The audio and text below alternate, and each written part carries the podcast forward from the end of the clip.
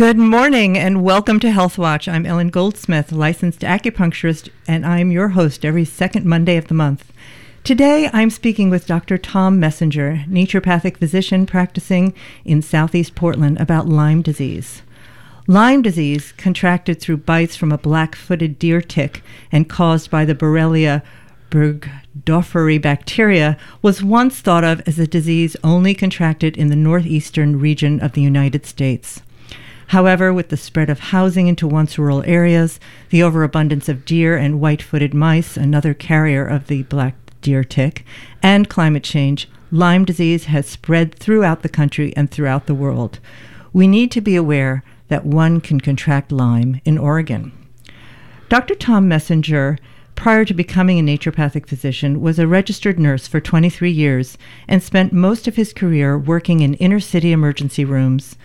His particular focus in practice now is working with patients who have Lyme disease or chronic Lyme disease and are suffering from symptoms associated, such as chronic fatigue, chronic pain, fibromyalgia-like symptoms, and digestive complaints. He's an active member of the International Lyme Associated Disease Society, otherwise known as ILADS. Dr. Tom Messinger, welcome to Health Watch. Thank you, Ellen. I'm glad to be here. So, Oregonians are susceptible to Lyme disease through tick bites. And can you tell us what you know about it in Oregon and how people might be able to protect themselves? It is Borrelia, the organism that causes Lyme, has been found in ticks in Oregon, in the gorge, out in the Mount Hood area. So it is possible to contract exposure. Also, what they've been finding is that a lot of ticks are being taken through migration because they attach to songbirds and other kinds of migratory birds. And so it is even possible to contract Lyme even in a city, in an urban environment. It doesn't have to be out in the woods.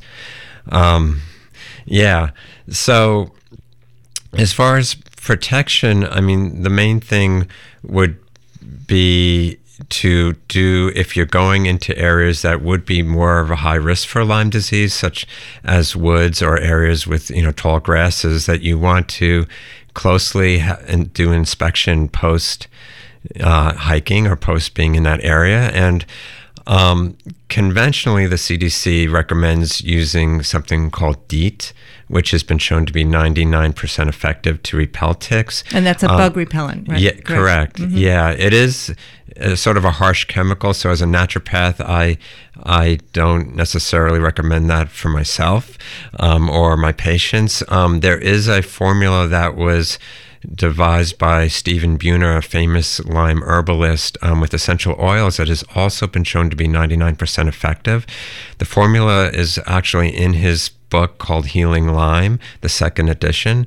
And someone can order all of those essential oils online by looking at that formula, or the easier alternative would be you can actually get the formula through a compounding pharmacy called Montana Farmacy. It's Montana Farmacy, and they have a website. I think it's montanafarmacy.com, and you'll, if you put in the search, ticks, and you'll see their different size formulas that they have, and you can use that as a repellent. What are some of the oils in that formula? The main oil that is really strong is a kind of a rhododendron. It's not your common rhododendron. It used to be taxonomists or botanists reclassified this plant. It used to be Ledum palustrum, a famous homeopathic remedy. So now it's called rhododendron, and also lemon eucalyptus oil, which has been shown to be over 90% effective itself in studies in repelling ticks by itself. But the synergistic combination of all of these oils makes it up to 99% effective. But you still have to check yourself out when you come in. Oh yeah, you definitely still want to check yourself out. And if you notice a tick on you that's attached, in order to, there's many, online you'll see many recommended ways to remove a tick, and you don't want to like try to suffocate the tick with Vaseline or burn the tick, because what that does is stresses the tick, and the chances of them injecting organisms from the saliva into the body are increased. So what's recommended to do is you take a tweezer, preferably one that has sort of a pointed end, and you get as close to the skin, your skin surface as possible, and you pull straight upward. You don't want to pull really quickly, and you don't want to twist, because that if you do that, the chances are that you could break off the tick and the mouth could still be in the skin. If that does happen, then you have to work on getting the skin, the mouth out. But if someone does have a tick bite, what do you recommend, to do to just make sure, oh my gosh, did I get Lyme? Because sometimes they say you have to have this bullseye. Right. But not all people get that bullseye, correct. Right? Correct. Very, very, very true. And that's a very big misconception, even in the regular medical field, is that studies have shown that only 30 to at most 50% of people that have documented cases of Lyme had a bullseye rash or any rash. That's one thing. Secondly, is the rash does not have to be a bullseye if the person even gets a rash. Only 32% of rashes with documented cases of Lyme actually have that bullseye appearance, where bullseye meaning the rash expands over time, over 3 to 30 days, and the center part of the rash actually clears to become normal skin color, so it looks like a bullseye. But rashes could just look like a little oval red area. It doesn't have to be a bullseye. In most of the cases, it isn't if there is a rash. So, yeah, there doesn't have to be a bullseye. What's recommended per ILADS guidelines, that organization that you had mentioned at the beginning, is that a person gets with no rash and no symptoms, they still get prophylactic antibiotic treatment with doxycycline twice a day for 20 days. The reason for that recommendation is because they have done large studies on people that have gotten prophylactic antibiotic treatment for shorter than 20 days, and a very large percent of them go on to develop persistent Lyme disease. So that's one of the recommendations. If the person has an actual bullseye rash, the recommendation is for antibiotic treatment 4 to 6 weeks prophylactically. If they actually have symptoms from the tick bite, which could be low-grade fever, the common symptoms would be low-grade fever, neck pain, headaches. It seems to go into the nervous system, central nervous system, cause a lot of neck pain and headaches. Then it's a minimum of 6 weeks of treatment of antibiotics, and then reevaluation and continued treatment accordingly if indicated. Now, as a naturopath, when I'm treating chronic Lyme, a lot of times I'm not actually even using antibiotics, or I'm using them very sparingly. I'm doing other things. But in the case of acute Lyme, or prevention of acute Lyme, I might employ antibiotics just because prevention, and I can do things around preventing the side effects of antibiotics, which are gut issues. Yeah, which are mostly gut issues. Yeah. So I'm giving probiotics, and I'm giving some either herbal or a very safe prescription antifungal to protect a person from getting candida overgrowth. Mm-hmm. And I'm giving high dose probiotics. And I will also give a formula called MCBB2 from Beyond Balance. It's a Lyme herbal formula, and that is very effective at prevention and also treatment of Lyme. And I will give a homeopathic, that Ledum, at a high potency 1 mL. I'll usually give that twice a day for at least a week, because that's really good for prevention, also for tick bites when they there's an exposure. So it sounds like there are two different types of Lyme. There's this acute Lyme, like you said, with the low grade fever, neck pain, headaches, etc. And then there's this monstrous thing called chronic Lyme. I know we've seen it in our clinic, where people have actually are diagnosed after years of basically having horrible symptoms, unexplained fatigue, brain fog, pains that come and go, headaches that come and go, digestive issues, that they've run around from one doctor to the next, and then, they're tested for Lyme. So talk about this thing called chronic Lyme and the mechanism of it and how let's start with that. So there are two camps, one in conventional medicine, one believing that chronic Lyme doesn't exist, and one that does, the ILADS organization. And there are actually over 700 studies in peer-reviewed journals that have proven the persistence of the Borrelia in the human body after treatment. So chronic Lyme definitely does exist. And the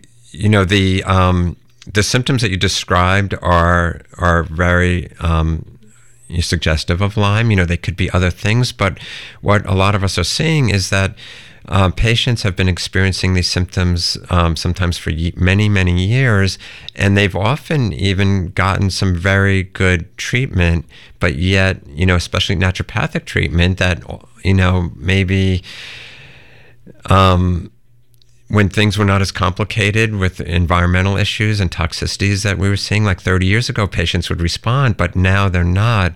And so when I first started getting into studying Lyme, it's because patients that normally I would have expected to get better doing the things that we do as naturopathic physicians, they did not respond. I knew something deeper was going on.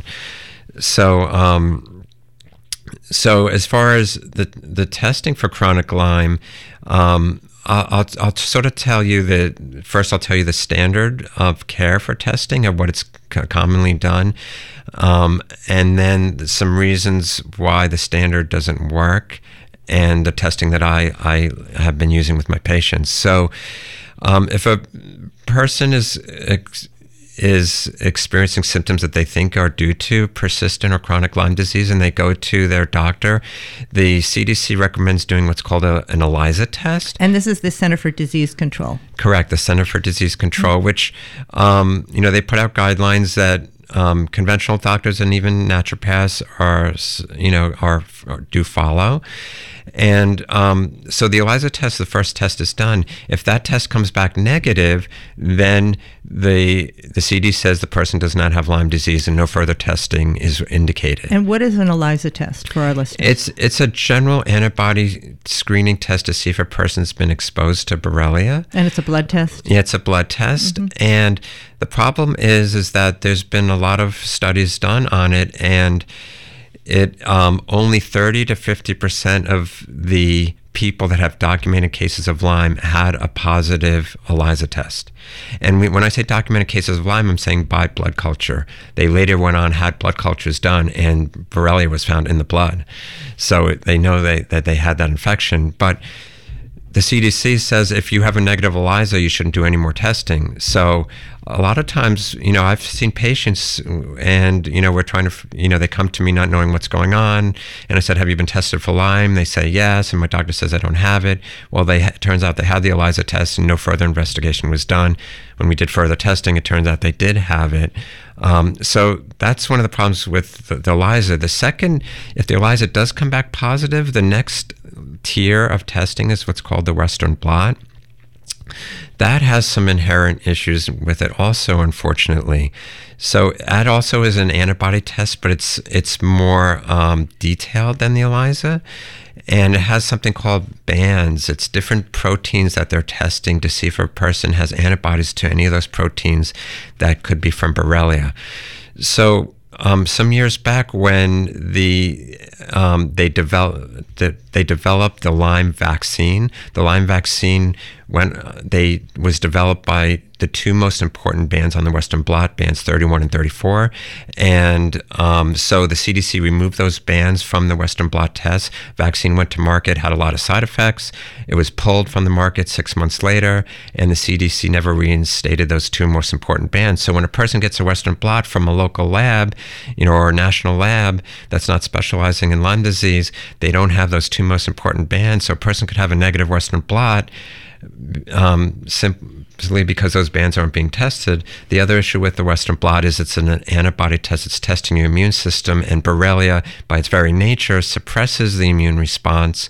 So a person could still have Lyme disease, even if they have a really good Western blot done, and still have a negative Western blot. And the Borrelia is the bacteria, you're saying? Correct. Borrelia is the bacteria. It's a sneaky little devil. Yeah. And forgive me if I'm talking fast, but I know there's a lot to fit in a half hour. Please fill it in. I will sometimes do Western blots as a screening, but the tests that I'm using now predominantly is called a urine PCR test from a lab called DNA Connections, CONNEXIONS. It's a urine test, and it's testing for the actual presence of the DNA of the organism in the urine. And so it's not only testing for Borrelia, but there's these other infections that are often transmitted via tick saliva to the host, in this case a human, with a tick bite. So it's testing for multiple infections. So if the person has the DNA of this organism in their urine, it came from their body, we know for sure they have the infection. So this is really an infection that, would you call this, it's pretty active, but it's pretty hidden to conventional testing, it sounds like. Yes, and that's one of the problems with the diagnosis, is that you can have the infection and not have positive testing. And ILADS actually says that Lyme disease, their statement is that Lyme disease is actually a clinical diagnosis based on exposure risk, based on physical symptoms and history, and ruling out other causes of their symptoms. So a person could actually be diagnosed with Lyme per the ILADS guidelines without having a positive test. I mean, I like to have the assurance of positive data, so I that's where the urine PCR test does come in really handy. So for those people that you've been working with in your clinic with, you know, chronic, intractable kind of Lyme disease, really, what kind of treatment, what's the prognosis? Are you seeing people getting better? How long does it take? I mean, I know everybody's different, and that's not really a really fair question because everyone is different. But what are you seeing? People are getting better. I would say the majority of my patients are getting better. I have some that I am struggling with, and what I have learned and through conferences and speaking to experts is that when a person is not responding to Lyme treatment and you're doing all the other things that need to be done with Lyme treatment, that it often there's a component of mold toxicity in the system. And so I've been recently doing a lot of workup for patients regarding mold. So a person could be exposed to mold and they can harbor those mold or the mold organisms and the mold toxins in their body, and it can cause all the same symptoms as Lyme. So you're saying that if someone has the Lyme disease within the system, or like the DNA in the blood, et cetera, that makes them more susceptible to mold? Or what? Not necessarily, but it seems like a lot of patients that have Lyme also have that, also have mold toxicity. So there's actually a genetic test that's done through LabCorp that you can determine if a person has a genetic susceptibility where they can't, their immune system can't identify the Lyme organism from and eliminate it from their body, and also mold toxins, if they can't identify mold toxins. And 24% of the population has a genetic defect where if they get exposed to mold toxins or mold, they cannot, their immune system cannot identify the mold and can't eliminate it from their body. So it colonizes and in the body, and the two main places it colonizes is in the gastrointestinal tract and the sinuses. So there's something called the biotoxin pathway. It's this biochemical pathway of what happens when a person has Lyme in their system, and it causes all these downstream effects of hormone disruption and leaky gut and et cetera. And mold actually goes along the same exact biotoxin pathway and causes all the same symptoms. So when a person is not responding to Lyme treatment, oftentimes mold is part of the picture, and what's been found is that the mold needs to be treated and gotten out of the system, removed from the system, and then person will respond to Lyme treatment. So in Oregon particularly, that's very challenging because it's such a damp climate we live in, and we know that mold is pervasive in people's homes, et cetera. It's a huge issue, Ellen, So you're really talking about something we call in naturopathic medicine the terrain, or the health I mean, if there's a genetic defect, and that's not your fault, you know, that's correct. Just part of your structure. But then if there's a genetic defect, how do you treat that mold issue in the body that's concurrent with Lyme? Right. So, we want to make sure that the person doesn't have if we find that they have the genetic defect, I also do a urine mycotoxin test. If they come back positive, we have to make sure they're not currently being exposed. Maybe they were exposed when they were growing up 30 years ago, and an accumulation of events over the course of their life has now made them, sick. And so we want to make sure they're not currently being exposed so that we're not swimming upstream while we're trying to treat them. And then we do a lot of things to help clear the mold from the GI tract, from the sinuses, and from the cells in the body. And so you mentioned the terrain, and the terrain is a big piece of this with Lyme treatment. And so even medical doctors, ILADS, the organization who we had talked about earlier, is made up of predominantly medical doctors. And what they have realized is that antibiotics alone is not a successful treatment for Lyme disease in most cases, because it's more than just about the infection, and there's multiple aspects to treating Lyme disease. One is detoxing the system, getting rid of toxins in the body, because the question is, why does there's people that get exposed to Borrelia and they don't ever get sick. That's the bacteria. Yeah, the bacteria. So, yes. Mm-hmm. There's people that get exposed to the bacteria that causes Lyme that don't get sick, and there's people that do. What are the difference makers? And so naturopathic philosophy, in Chinese medicine, we talk a lot about the terrain, so certain people will have, over the course of life, we all get exposed to toxins in our environment, in our food, and different traumatic events that happen to us, stressors, mental, emotional stressors. And over time, these things accumulate and cause impact on our system. And then if we had gotten exposed to Borrelia, say, 20 years ago, but never really had symptoms, then the immune system starts to get knocked down by these different toxins that are accumulating in our system. And then that Borrelia, that organism that causes Lyme, could start to take hold. That's the one of the things I'm seeing. So there's people that I'm seeing that have been sick that are, say, 50 years old. They've been sick now for 20 years, have been to, 10, 20, 30 doctors and have not gotten a diagnosis.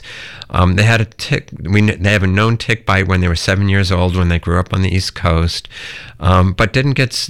Were not sick in teenage years. Were not sick through college, and then got sick. One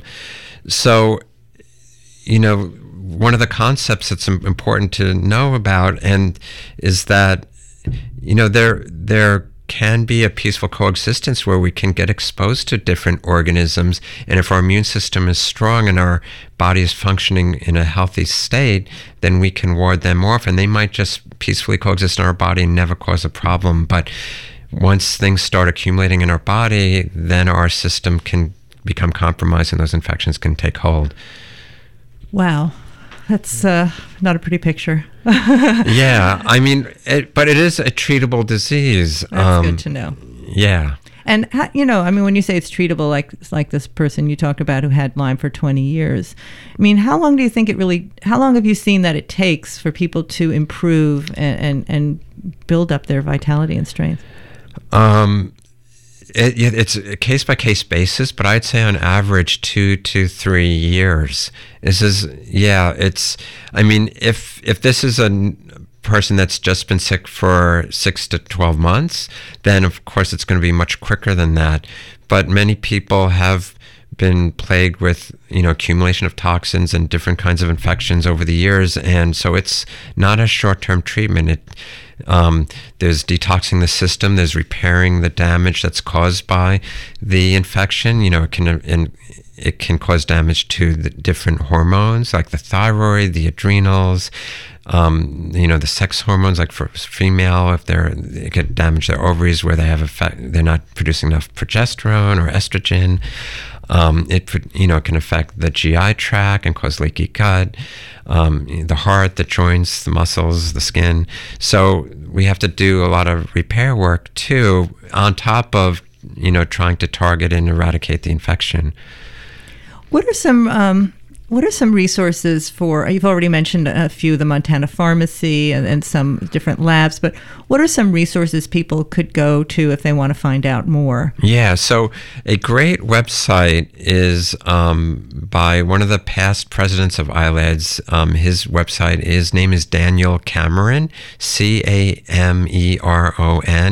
And I think the website, if you just Google Daniel Cameron, Lyme, you'll come up, but I think it's Daniel Cameron MD, M as in Mary, D as in doctor, .com, and it has a wealth of information about all kinds of topics around Lyme disease, so that's great. There's an herbalist, Stephen Buhner, who's written multiple books, but his second edition of Healing Lyme that just came out in the last year or two is a wealth of information. It's all documented, you know, researched and substantiated by research, a wealth of information. There's a book called Why Can't I Get Better by Dr. Richard Horowitz, Horowitz. He's a medical doctor in upstate New York, one of the leading Lyme experts in the world. It's an amazing book for both lay people and practitioners, has a wealth of information. He actually has in that book a questionnaire, a Lyme screening questionnaire, which I also will sometimes use in my practice, but it's great for other practitioners or for lay people to take. If a person scores over 46 points on their questionnaire, the probability of them having Lyme disease is high. Okay. So, Dr. Messinger, if people want to reach you, how can they? My practice is called Portland Natural Medicine, and so the website is portlandnaturalmedicine.org or 503-239-1022. If they're calling to schedule an appointment, I'm limited on the new patients I'm taking, but if they tell the front desk that they heard me on the Weight Radio show, then we can get them in. Fantastic. Well, we have been speaking with Dr. Tom Messinger on the treatment of Lyme disease. This has been extraordinarily informative and helpful, and I hope to our listeners too. Thank you so much, Dr. Messinger, for being with us today on Health Watch. You're welcome, Ellen. Thank you. You can listen to this episode and more episodes of Health Watch online at kboo.org/healthwatch.